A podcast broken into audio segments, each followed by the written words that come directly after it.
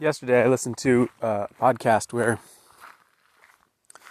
someone that I uh, admire and, and listen to a lot of their podcast uh, went over their daily personal habits, you know, what they eat, when they go to sleep, all that stuff. And their whole thing is is optimizing their life. And they're super wealthy and whatever. But one of the things that struck me was how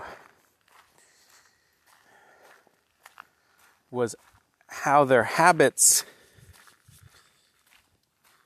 came with real social downsides. Um,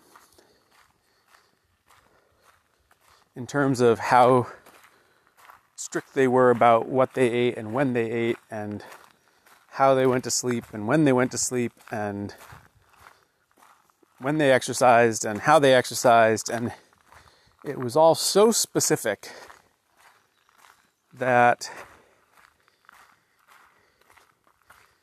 more so than the average person's, it seemed like it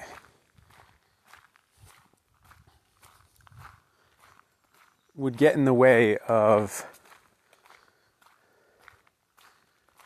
the sort of general social interactions that I think are so important in life. And now, obviously, this person doesn't need me to tell them that, and I wouldn't be able to tell them that even if I wanted to, but it did make me think about how, in the search for the right habits for yourself.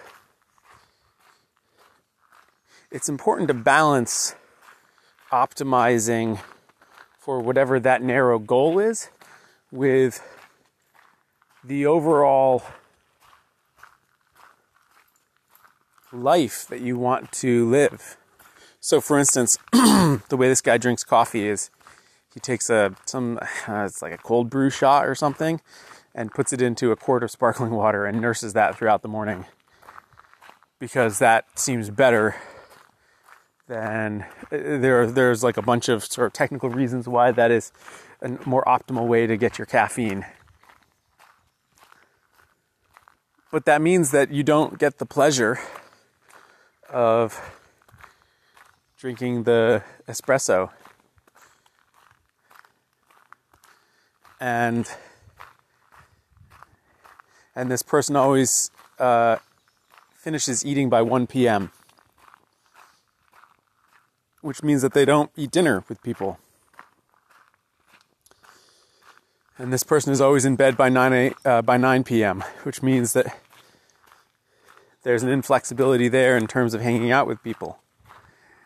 And don't get me wrong, I think all of these habits have rational reasons why they're optimal, and this person's clearly decided that it's worth it.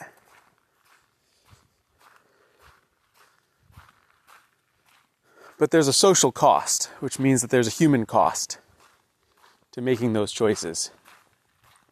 And and I, have had experience with this in my own life. I um,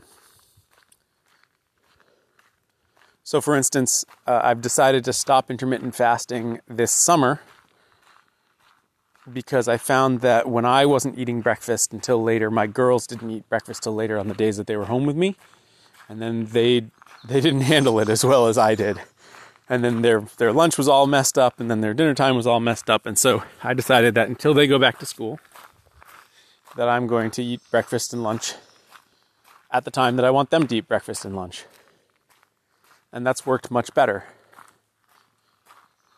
Similarly, when I was intermittent fasting, uh, I dabbled with the idea of figuring out a coffee alternative that I could have in the morning um, that wouldn't take me out of a fasted state the way that the coffee that I do probably does. And I tried all these different things, and they all sucked in that they weren't as good as the coffee. And I realized at a certain point that I had this wonderful ritual with my wife where we get up early, we do our things for an hour, and then we have our coffee and tea and do the New York Times spelling bee together. And it's it's one of my favorite things about each day. And I was being so stupid to jeopardize this thing that was so good in my life. For what? So that I would be in a more fasted state, so I could lose some more pounds more easily. There are other ways to do that that probably carry more benefits without losing the tremendous benefit of this social interaction that I that brings so much value to me.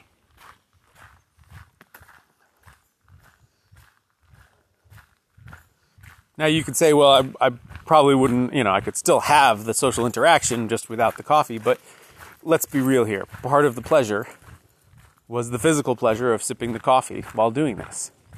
And without that physical pleasure, you are jeopardizing to some extent that social interaction.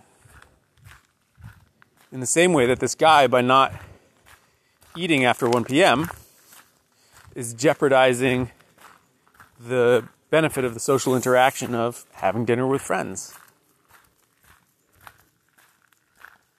And there's a cost to that. So, I guess my point is mainly that whenever we try to optimize for something, we are necessarily not optimizing for something else. This is how evolution works. You evolve towards one thing, you evolve away from something else. You can only breed for one trait at a time. or breed in a direction. And so I think you need to be really careful what you're breeding for, what you're evolving your life towards, what you're optimizing your life for. And I would say, for me, yesterday I listed my priorities in life as well, I'm going to get it wrong now, but uh, my family, my home life, my professional life, and then my legacy in that order. And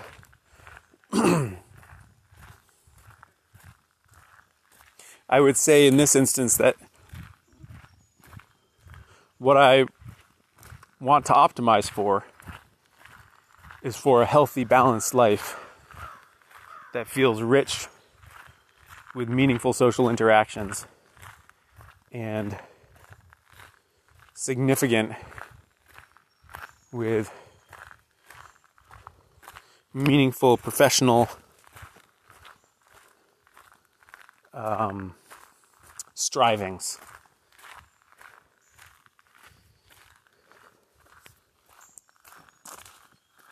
And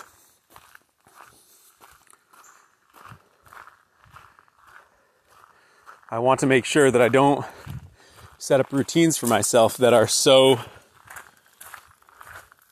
extreme that they jeopardize those priorities.